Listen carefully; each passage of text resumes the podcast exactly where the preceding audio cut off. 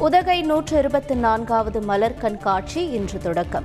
வண்ண மலர்களை கொண்டு கண்கவர் அலங்காரங்கள். துவக்கி வைக்கிறார் முதலமைச்சர் ஸ்டாலின்.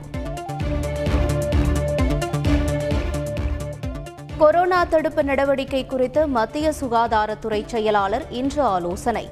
அனைத்து மாநில சுகாதாரத்துறை செயலாளர்கள் பங்கேற்பு.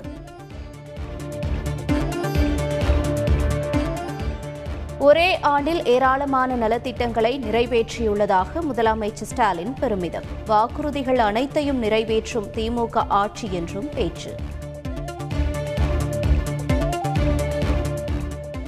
ஜிஎஸ்டி விவகாரத்தில் சட்டங்களை இயற்ற மத்திய மாநில அரசுகளுக்கு சம உரிமை உண்டு.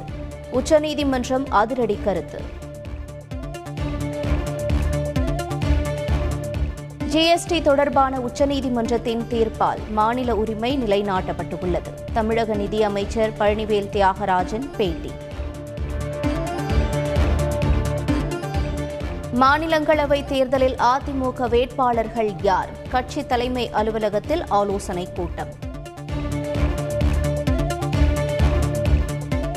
மாநிலங்களவை தேர்தலில் அதிமுக வேட்பாளர்களுக்கு ஆதரவு. பாஜக மற்றும் பாமக கட்சிகள் அறிவிப்பு.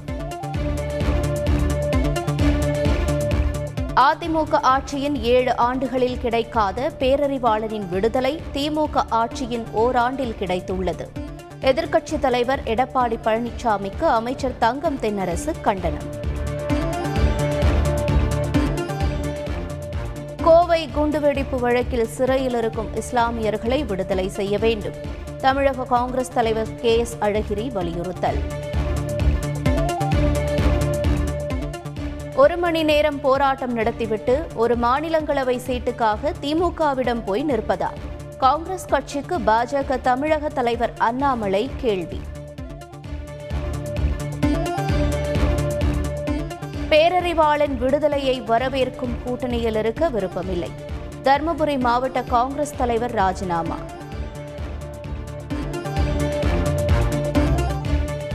அரசு மருத்துவர்களுக்கு ஊதிய உயர்வுக்கான புதிய அரசாணை. அமைச்சர் மா. சுப்பிரமணியன் தகவல்.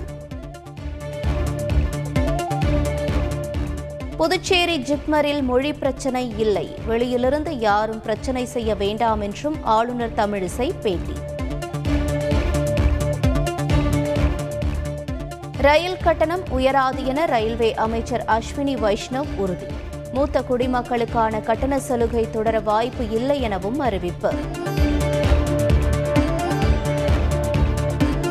விருதுநகர் மாவட்டத்தில் நூற்று எழுபத்தி நான்கு பட்டாசு ஆலைகளின் உரிமம் ரத்து. நானூற்று ஐந்து ஆலைகளுக்கு விளக்கம் கேட்டு நோட்டீஸ் அனுப்பவும் ஆட்சியர் மேகநாத ரெட்டி உத்தரவு.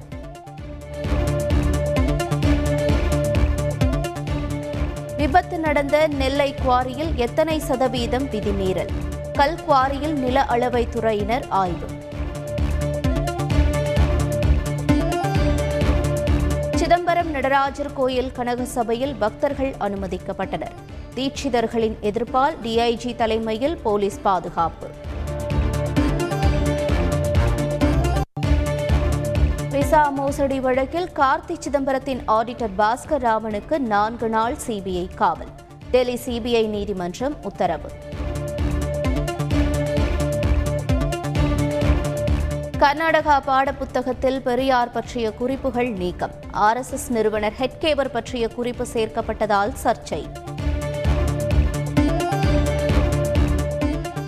இந்தியாவின் பலத்தை பார்க்கும் பாகிஸ்தான் தனது ஆயுதங்களை அதிகரிக்கும் நவீனமயமாக்கும். அமெரிக்க உளவுத்துறை அதிகாரி எச்சரிக்கை.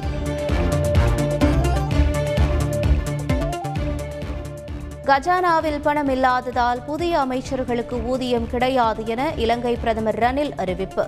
அத்தியாவசியமற்ற அரசு ஊழியர்கள் பணிக்கு வர வேண்டாம் எனவும் வேண்டுகோள்.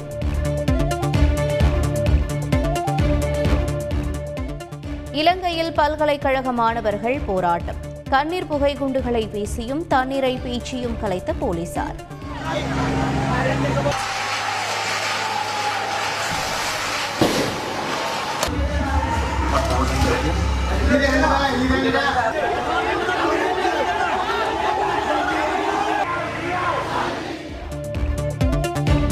மகளிர் உலக குத்துச்சண்டை போட்டியில் தங்கம் வென்றார் இந்திய வீராங்கனை. ஐம்பத்தி இரண்டு கிலோ இடைப்பிரிவில் நிஹாத் சரின் சாதனை.